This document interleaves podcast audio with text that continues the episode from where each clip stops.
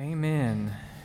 Well, church family, I want you to, for a moment, imagine with me that in coming to church this morning, you left extra early because you were going to have to drive all around town or perhaps walk and try to make sure that there was no one tailing you. And, and when you arrived here, eager and, and hungry to be with the people of God to to express your love for the Lord Jesus in worship and to hear the reading and unpacking of His Word. As, as you arrived here, you walked into a place uh, with no air conditioning, cramped, little shoulder space, seated on likely either dirt or stone floors but with hungry, hungry and desperate hearts. And you, and you did that today to get here because your name is on a list. Because I want you to imagine with me living in a day and time where every time there is an election, whether it be national, state, or local, some government officials come to town, and when you and you're required by law to, to go to these elections, they're not going to ultimately matter, but you're going to go to these elections, and when you go there, you're going to check in. You're going to get your stuff to vote. But before you vote, you have to enter into a little room and you have to light a candle before a picture of the president. And when you light that candle in the presence of governing officials, you have to make the statement the president is Lord. Now, you, you, you don't believe that in your heart, but it's what you have to do, and then you proceed to go vote and, and, and go out. And when you do that, you get a, a, essentially a check by your name. But, but you've chosen, as followers of Christ, you can declare no one to be Lord, even if it's just a civil act, because that is an act of idolatry and rebellion against the only Lord, Jesus. And because you've not gone and done that, your name is now on a list. You are now guilty of a federal crime, one at which at any point they could catch you and prosecute you. And in prosecuting you, not even the death penalty is off the table.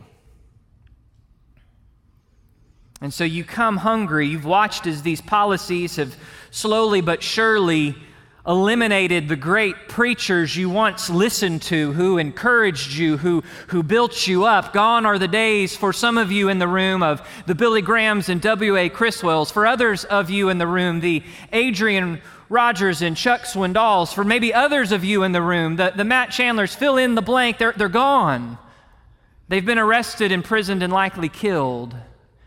And as you show up today to worship the Lord, I happened to pull out a letter of encouragement to you from Jimmy Draper. Of our winter renewal, my granddad, who you thought was long gone, but you find out he's actually just been exiled in his old age in an unbeknownst island in the middle of the Gulf of Mexico. Now, I give you that to try to imagine, not to come up with something to make you chuckle or some story, but that is precisely the situation that the early church at the end of the first century in what is then Asia Minor, today modern day Turkey, the situation they find themselves in. Emperor Domitian is on the throne. They have no political representation. Persecution is around them. They're required when the, the emperor's train rolls into town to go light some incense and declare before an image of the emperor that he is Lord. If they don't, it's a crime punishable even by death because it is doing two things essentially trying to create a greater political unity throughout the empire while also specifically targeting that which is the greatest threat that of Christianity who bows before no Lord save Jesus Christ. And it's to these early churches that a letter was received from the Apostle John, now well into his 80s, exiled on Patmos.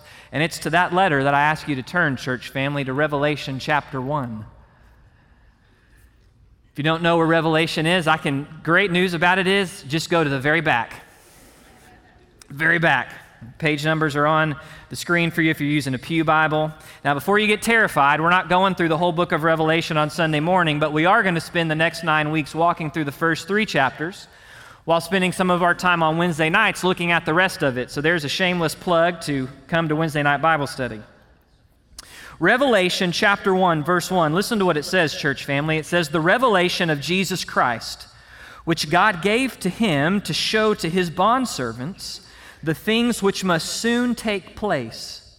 And he sent it and communicated it by his angel to his bondservant John, who testified to the word of God and to the testimony of Jesus Christ to all that he saw. Blessed is he who reads and those who hear the words of the prophecy and heed or keep the things which are written in it, for the time is near.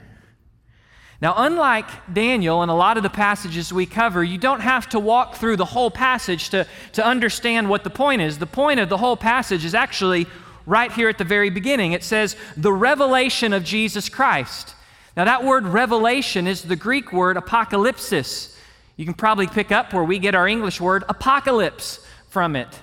But unlike our English word, when we hear the word apocalypse, and it may conjure images in your mind of a nuclear fallout, of chaos, of turmoil, the, the Greek word apocalypsis means something which is fully revealed from one who is divine to one who is human through supernatural means. So when we say the revelation, there's something that God is revealing. It says of Jesus Christ. Is it about Jesus? Or is it the revelation Jesus is revealing? Well, reality is this is something that Jesus, God Himself, is making known to the Apostle John. So it's the revelation from Jesus, but the whole book is all about Jesus.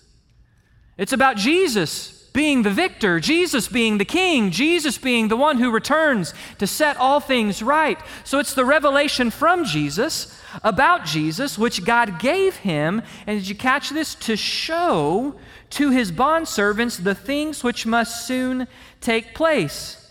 And then at the end of verse 3, for the time is near. Unlike how Daniel ended last week, Daniel, these are for the end times. Conceal it, write it down, seal it up the times are coming. Here, John's told, write it down because the times are now.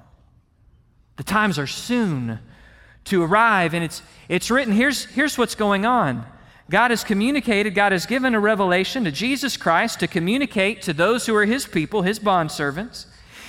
It was, it was communicated by the angel of God, the official divine messenger of God, to John, John the apostle, who is an eyewitness. An eyewitness of the life of Jesus, an eyewitness of the transfiguration of Jesus on the Mount, an eyewitness of the actual death and burial of Jesus, an eyewitness of the empty tomb, an eyewitness of the resurrected Jesus, an eyewitness of the ascension, and now an eyewitness of what is coming, of how the story of history comes to its conclusion. So when you hear that God communicated it, through, through a divine messenger, his angel, to an eyewitness, he, he communicated it to someone who's trustworthy, who wrote down what he saw, not what he imagined, not what could be, not a, not a fictional tale, but saw what is real, saw what is actual, who wrote it down. Now, why do all this? Because here's the point God wants to make certain, God wants to make certain that those who are his people, bought with the precious blood of Christ, know with absolute certainty and resolve who He is, what He's up to, what's going to be. And that in knowing, we would be blessed. Did you catch that? The revelation, you don't reveal something unless you want to make something known. God wants to make sure His people aren't in the dark. He wants to make sure something is known, and that in His people, and those of us who've been saved by grace through faith, in in knowing it, in heeding it, that we would experience the fullness of His blessing, favor, divine favor. What is it that He wants us to know? Well, look back with me now at verse 4. John, remember this is the Apostle John, to the seven churches that are in Asia. We'll see those churches in a, in a few weeks, but they were on a postal route that began and ended in, in the port city of Ephesus. He says, To the seven churches that are in Asia, grace to you and peace from him who is, and who was, and who is to come, and from the sevenfold Spirit or the seven spirits who are before his throne, and from Jesus Christ, the faithful witness, the firstborn of the dead, and the ruler of the kings of this earth, to him who loves us and released us from our sins by his blood. And he has made us to be a kingdom, priests to, to his God and Father. To him be glory and dominion forever and ever. Amen. Behold, he, Jesus, is coming with the clouds, and every eye will see him. Even those who pierced him, and all the tribes on the earth will mourn over him. So it is to be. Amen. Let it be. And then Jesus speaking, I am the Alpha and the Omega, says the Lord God, who is and who was and who is to come, the Almighty. So, right off the bat, here's what Scripture tells us there is something that God wants to make certain His people know and are, are clear about, and that in us knowing it and heeding it, there is a blessing that flows from it. Well, what is it God wants to make sure we know? Well, well, right here in chapter 1, we'll see more of this next week. God wants to make certain that you and I really know who He is, what He's done, what He's doing. Do you see? Who, who is He? Look what it says grace and peace, grace to you and peace from Him who is, who was, and who is to come. This speaks to God's eternality. God has no beginning, not has no end. He has always been God, He will always be God. Technically, He exists outside of time, which is why you see it's not to Him who was and is and is to come, it's to Him who is.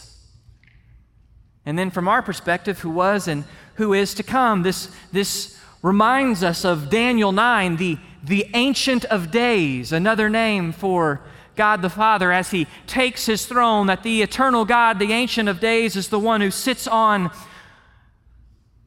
the throne of power for all of creation, seen and unseen. Here we see specifically when it says, To him who is and who was and who is to come, a reference to that first, first person of the Godhead whom we know as Father. And then it says this Grace and peace to you from the seven spirits who are before his throne, or the sevenfold spirit. Now, what does that mean? What's, that's a strange phraseology, and, and some have speculated, but simply point if, if we pull from references out of Isaiah and references out of Zechariah, it becomes rather apparent when, when he says the, the seven spirits who are before his throne, or, or you heard me maybe when I read through it say the sevenfold spirit who is before the throne, he's referencing none other than the Holy Spirit, the third person of the Trinity. God Himself. So, what's up with the seven? Well, this is Revelation. And in Revelation, there is a lot of imagery and symbolism. The number seven is that number of perfection. To say the, the perfect spirit who is before his throne, well, Scripture tells us who the perfect spirit before the throne of God is. It's none other than the Spirit of God who searches the heart and mind of God. We know him as the Holy Spirit. And the Holy Spirit who is there before the throne of God the third person of the Trinity, the Holy Spirit, and using the term seven, about to writing to seven churches, is also the Spirit who's before the throne of the God, is the Spirit who is fully present with each and every one of God's churches. Do you realize the Holy Spirit's here today, church family? He's in this room. He's moving, He's stirring. He's already prayed the perfect will of God for us according to Romans. He is actively working and, and moving and touching each of our hearts in accordance with God's will, encouraging, convicting. Not only is He fully present with each and every church, but He indwells and lives within each and every individual believer. He's not just here around us. For every one of us who are in Christ at the moment of salvation, the Holy Spirit, God Himself, the third person of the Trinity, entered into us. Our body is His temple, according to Scripture, and He sealed us. That idea of a seal is something that can never be broken. He won't leave. The Holy Spirit of God is living within us to empower, to encourage, to convict, to bring to remembrance the words of God. And how incredible is that? The one, the perfect Spirit who searches and knows the mind and will of God, who is before the throne of the Almighty, is the one who lives in you and me if you're in Christ. Leading us, guiding us, empowering us. Ooh. We've seen Father, we've seen the Spirit. Well, there's another person of the Trinity, the Son, and from Jesus Christ. Grace and peace to you from Jesus Christ. Now, look what it says, church family. In the Greek, it first says the witness, the martyrios. We get the word martyr from it. The idea for, of a martyr being that one who is so faithful in their witness to Christ, they experience even death. But literally, it just means to witness. The witness, and then the faithful. Understand, church family, Scripture is clear. Jesus is the witness of God. It says in Hebrews 1, He is the perfect revelation and the final revelation of God to man. You say, I want to know what's God's like. I've got an easy answer for you. Look at Jesus. Because Jesus is God. He's the perfect revelation of God. He is the faithful revelation of God. There's no aspect of how Jesus, if you read the Gospels and see who Jesus is, there's no aspect of who Jesus is that's not completely in line with God. Because He is the faithful witness. He is the faithful one. He's faithful to His word. He does what he says. He's faithful to his work. He was faithful to live the life we do not live. He was faithful to die the death we deserve. He was faithful to rise from the grave just like he promised. He is faithful and true. It's one of his names according to Revelation 19. He is the faithful witness. Not only that, he is the firstborn of the dead. Well, how so? Well, Jesus is the only person who has experienced death, risen from the grave, with a transformed, glorified body, never to experience death again. Every other person you see in Scripture who experienced resurrection, take Lazarus, the bummer for him is he had to die twice. But Jesus, no, he's the firstborn. He's, he's, a, he's a, if you will, a, a new kind of humanity in Christ. But that's not fully what firstborn from the dead means. Firstborn is a title of prominence. It means that of those who are resurrected from the dead, he is the firstborn. He is the rightful heir of all things. He is the rightful ruler, the rightful recipient. The only reason you and I are heirs and have an inheritance is because he is the firstborn. And just to be clear, firstborn is, does not mean that Jesus was created, it's simply a statement of prominence. He says he's, and we'll see in a moment, he's, why he can't be created, because he has always been and always will be. He is God. It says that he is the ruler of the kings of the earth. As you and I look out on the world today, the truth of the matter is there is no ruler in this world who has any more power than the one who is sovereign has allowed them. None. Now, it doesn't mean that Jesus, in his sovereignty, has specifically put every ruler on their throne. Some he's put there, and some he's allowed as consequences of decisions that we make as humans. But what is true is there is no one, there is no ruler in the world that sits on their throne apart from God allowing it, and specifically from Jesus allowing it, because he is the ruler of all the kings of the earth. He alone is sovereign. Not only that, but look, look what else it says about who he is. Drop down with me, look at the end of verse 6 To him be the glory and dominion forever. He is the one who is worthy. He is the one worthy of all glory and dominion because of who he is and what he's done. He's the only one who is worthy. But keep going. Look what he says in verse 8. One, he says, I am. Oh, wait a minute. Isn't that the personal name of God? Exodus 3:14. Yes. Why can Jesus claim I am? Because he is. He is God. I am not only, what is the I am? I am the Alpha and the Omega. Those are the first and last letters of the Greek alphabet. You and I might recognize it as from A to Z. He is the beginning and He is the end. He is the beginning of the story of humanity. It's by the Word, it's by Jesus that all creation came into being, and He is the end. He returns, He judges, He sets things right. He is the beginning and the end. Not only that, he is he who is, who was, and who is to come. Oh, wait a minute, isn't that what the Father said? Yes. That's why Jesus can't be created. As John wrote in his gospel, in the beginning was the Word. The Word was God, and the Word was face to face with God, meaning the Father and the Son, two distinct persons, one God. But Jesus has always been God and always will be God. There is no time when Jesus has not been God.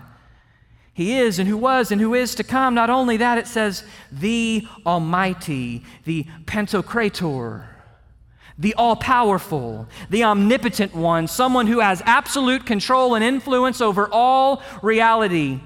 It's in contrast to what the Roman emperors would claim, which is autocrator, which meant one's own master.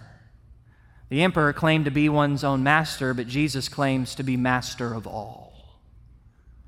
It's just who he is, but it's not just who he is that we're to be aware of, it's what he does. Look back with me at verse verse 5 in the middle. To him who loves us. To him who loves us. Do you realize every one of us in this room right now, did you catch that's a present tense? God loves you, period. God loves you. No matter if your day was wonderful or if your day has been terrible, no matter if your weekend was the greatest of your life or if this weekend was horrible, no matter if you've walked well or if you've shamed the name of Jesus, Jesus loves you. He loves you. And what did his love cause him to do for us? Look what it says. To him who loves us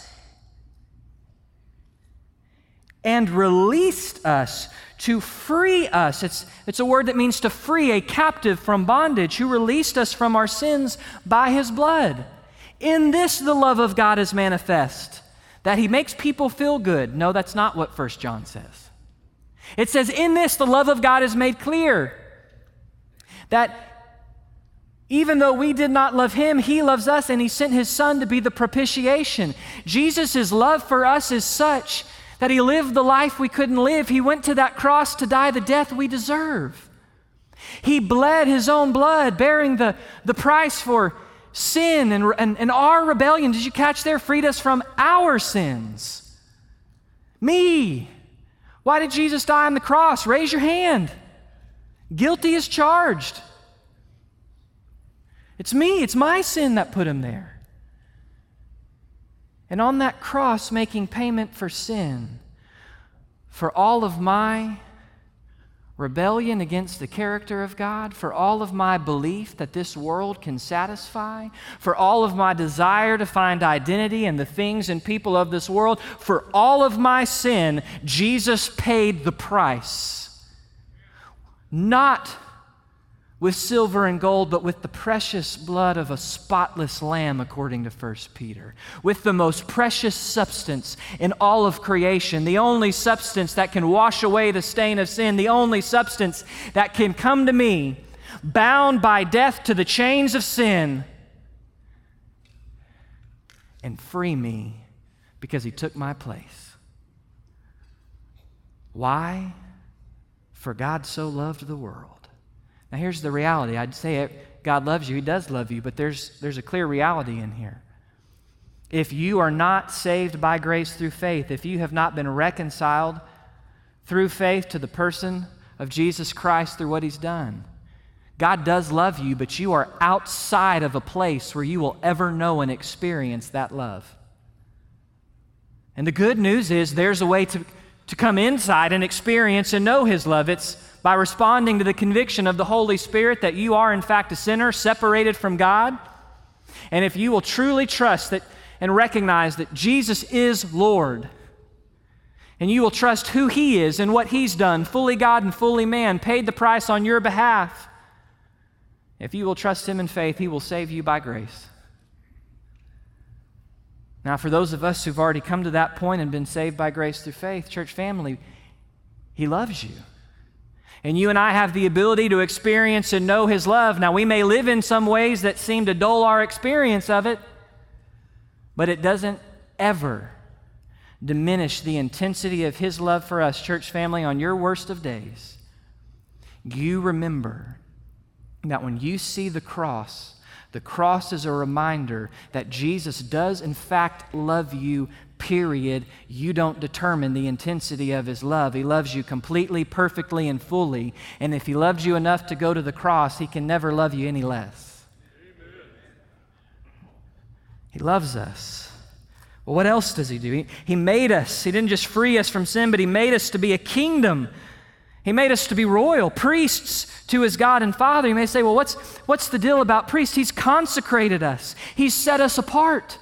He set us apart, it says in 1 Peter, to be a royal priesthood, a people for his own possession, church family. Priests have a special calling in the Old Testament. It was the priests who ministered to the Lord in the temple amidst his presence. Church family, every one of us in Christ, God has made us. He's given us an identity and a purpose to be His priests. We're the ones who minister to. We, we worship, we minister through our worship. We have a special calling, every one of us in Christ. Do you realize that? Just because I'm a pastor doesn't mean I have a special calling to God. If you're in Christ, you have a special calling to God a royal calling, to be a kingdom of priests whose life are not about me, myself, and I, but about living a life that gives to God the ministry of worship because He alone is worthy, not because He needs it. We're not ministering to Him because He is in need, He has no needs. No, we minister to him because he's worthy. He wants us to be sure, church family, of who he is, of what he's done. What has he done? He loves us. He's freed us from sin, from the consequences of sin, from the power of sin. Not only that, but he's made us, he's given us an identity and a purpose, a kingdom of priests. But what else is he doing? Catch what it says, verse 7 Behold, he is coming with the clouds, and every eye will see him. That should instantly ring a bell Daniel 9, what did Daniel see? The Ancient of Days take a seat on the throne. The Ancient of Days judge the Antichrist. And, and the question comes well, who, who will rule the world? And what did he see? One like a son of man coming on the clouds. The pillar of cloud in the Old Testament, the cloud being a sign of God's glory. The clouds in which Jesus ascended into heaven, and what did the angels say to the disciples? Just as you have seen him go up, so he is coming back. That there will come a moment when the trump will sound and every eye will look up as only, as only God could make happen, and people will look up, and Jesus will be coming in glory, the Son of Man on the clouds, the rightful ruler of this world, returning as victor, as king, to set all things right, to, to vindicate his people, to, to free his people from the wickedness of this world, to, to judge evil and wickedness and unrighteousness, to, to usher in his kingdom forevermore. Which is why it says that the tribes of the earth will mourn. Because it'll be at that time that so many who have rejected Jesus look up and realize the irreversible damage of their choice to reject the Savior who loves them, who died for them, but whose offer of salvation they rejected. Church family, God wants us to know with certainty today who He is. He is the triune God, Father, Son, and Spirit. He is the one who is victor. He is the Alpha and the Omega, the beginning and the end. No one will outlast him. No one can outmatch him. And he wins. He is returning. God wants us to be certain. So that in being certain, we know the fullness of his favor and blessing, church family, as we live in the last days. Because according to Scripture, all the days post Jesus' resurrection are now the last days, the final era before the end. The triune God Almighty wants us to know who He is and what He's doing so we might experience the fullness of His blessing and favor. And to help us do it, He, he revealed it to John, who wrote it down.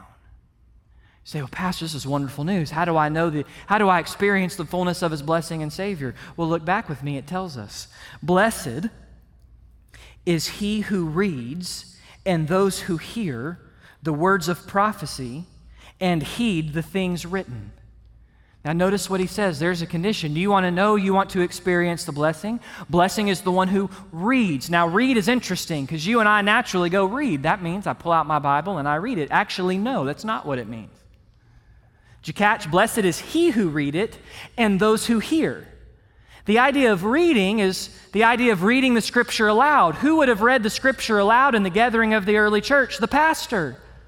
So when he said, Blessed is the one who reads, blessed, blessed is the pastor who, who opens up this letter and who reads it and explains it rightly, correctly. You say, well, what does that matter for me, Pastor? You're the one up there. I'm stuck listening to you. I'm out here.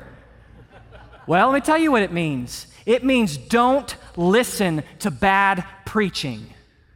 There is no blessing listening to those who pollute the Word of God with their own opinions, who twist the Word of God to capitulate to cultural whims.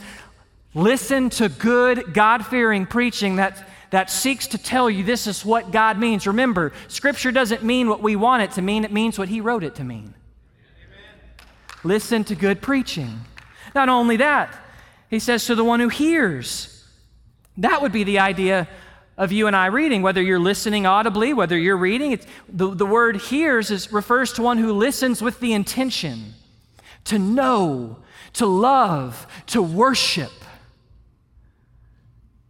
Maybe you listening to me preaching it. Maybe you listening to the Bible read aloud. Maybe you listening as you get alone with the Lord and read His Word. Church family, understand if my life has little to do with the Word of God if I keep myself starved of intaking Scripture in my personal life. If my Bible just sits on a shelf to collect dust, you are robbing yourself of experiencing the fullness of His favor and blessing.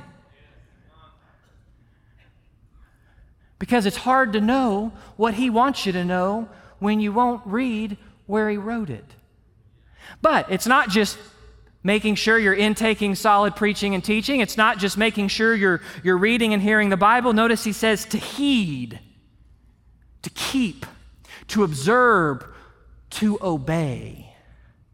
Never forget, we don't memorize verses. We don't read scripture so we can go on some Bible trivia show and win a life, you know, a year's supply of Adventures in Odyssey cassette tapes from the 90s. We engage, we seek to understand His Word so that we love Him, that we follow Him, that we obey Him. Church family, it is God's intention that we do something with His Word. He intends for us to walk by faith on it, to trust what it says, to rest in the fact that He is and He does. And specifically, when it says to heed this word of prophecy as revelation, understand that would mean for these churches heeding a word where they have to actually believe he really is who he says he is. He really does what he says he does. It means heeding a word that for each one of these churches, we'll see in two weeks, is going to be a word of God, of Jesus, evaluating how faithful of a church they are. Some get some good words. Some get some tough words. Heeding it means taking both. Heeding the word of the word of this prophecy is going to mean heeding a word that says the church suffers and his people experience hardship. It's going to heed a word where the church where his people are persecuted. It's going to heed a word where there's martyrdom of believers. It's going to mean heeding a word where there comes a day when it seems like evil really does win means heeding a word. We're at that worst moment where it seems as a Satan empowered ruler has conquered the world and there is no hope. The trump will blare, the heavens will part. And descending on clouds of glory, riding a white horse, will be Jesus Christ, King of kings, Lord of lords, Alpha and Omega, the beginning and the end, the almighty victor. Jesus himself will descend and if you remember from Daniel, he'll defeat the enemy's power with a breath. Judgment will commence, the wicked will be punished, the righteous will be saved, rescued, vindicated, rewarded, validated. And eternity will be ushering in. It means heeding this word is written down. And, church family, understand as we heed, as we hear the word, as we interpret the word rightly, as we apply it correctly, as we seek to be faithful, God's going to call us in these passages to, to an overcoming faithfulness in the midst of hardship as we seek to be faithful in the midst of whatever it is. You, you won't do it if you're not certain of who He is and what He does, but as, as we seek to be faithful, we experience the fullness of His blessing, which in this case, did you catch what John said? Grace and peace Grace, that undeserved, unmerited favor of God. That has nothing to do with your performance as His child. That has nothing to do with what you can offer Him. You can't offer Him anything. You can never do enough work to get it, earn it. Grace. Grace, which is sufficient to make you the follower of Christ. God wants grace which saves you, grace which refines you, grace which will complete the work and glorify you. Grace which makes you sufficient to be a husband or wife, mom or dad living in this day. Grace which makes you sufficient to go to the office where you work and stand for Jesus. Grace which is sufficient. Peace. And by the way, you can't have peace if you don't have grace. Peace comes out of grace. Peace which guards our heart and minds above all comprehension. Peace Peace, which, when you have peace with God, you've been made in Christ Jesus. You have the security and safety of knowing it doesn't matter on your worst day, your relationship with God is safe because the peace of God is what made that relationship. Peace, wholeness, harmony with others who have peace. Peace, wholeness, harmony, the ability to have peace even as I am sanctified and have to come to know my own broken self. Peace. Do you realize, church family, he is saying that in the midst of hard, trying times, it is possible to live a life that is abounding in the, with the grace of God and is overflowing with the peace of God. Signs of his blessing and favor, which we will experience in full only. And I catch in full, because if you're in Christ, you've got the blessings.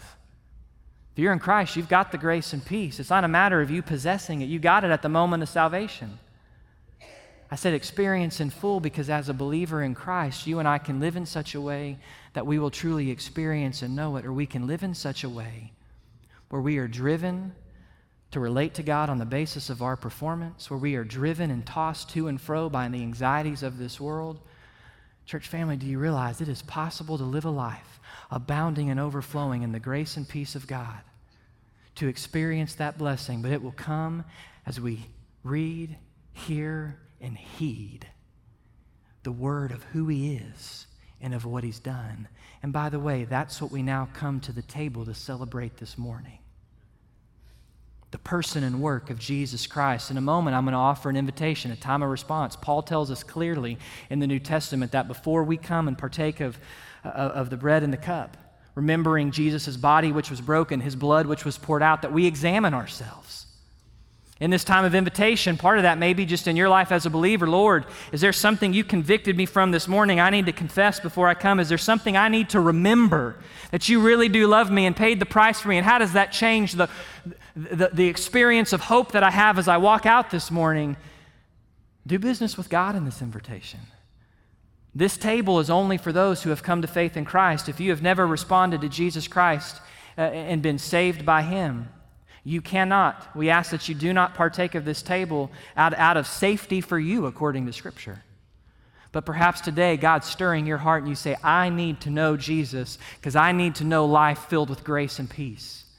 During this invitation, you can come down to one of us as pastors. We'd be happy to share with you and talk with you. What a great day for you to come to know the Lord. Church family, as we come to this time of invitation, I invite you, allow the Spirit to examine ourselves in this time of invitation before we come to the table. Let me pray. Jesus, we look to you. You are faithful, you are true, you are righteous, you are Lord, and we look to you. Jesus, as we come to your table, may we not be guilty of living life in such a hurry or, or somehow of, of, of just getting past the simple fact that for those of us, myself and my brothers and sisters in this room who have been saved by your grace, Jesus, you saved us. How incredible. So, Jesus, as we come to this table, may we remember and may you be worshiped. Holy Spirit, find us responsive to you. Jesus, it's in your name that I pray. Amen.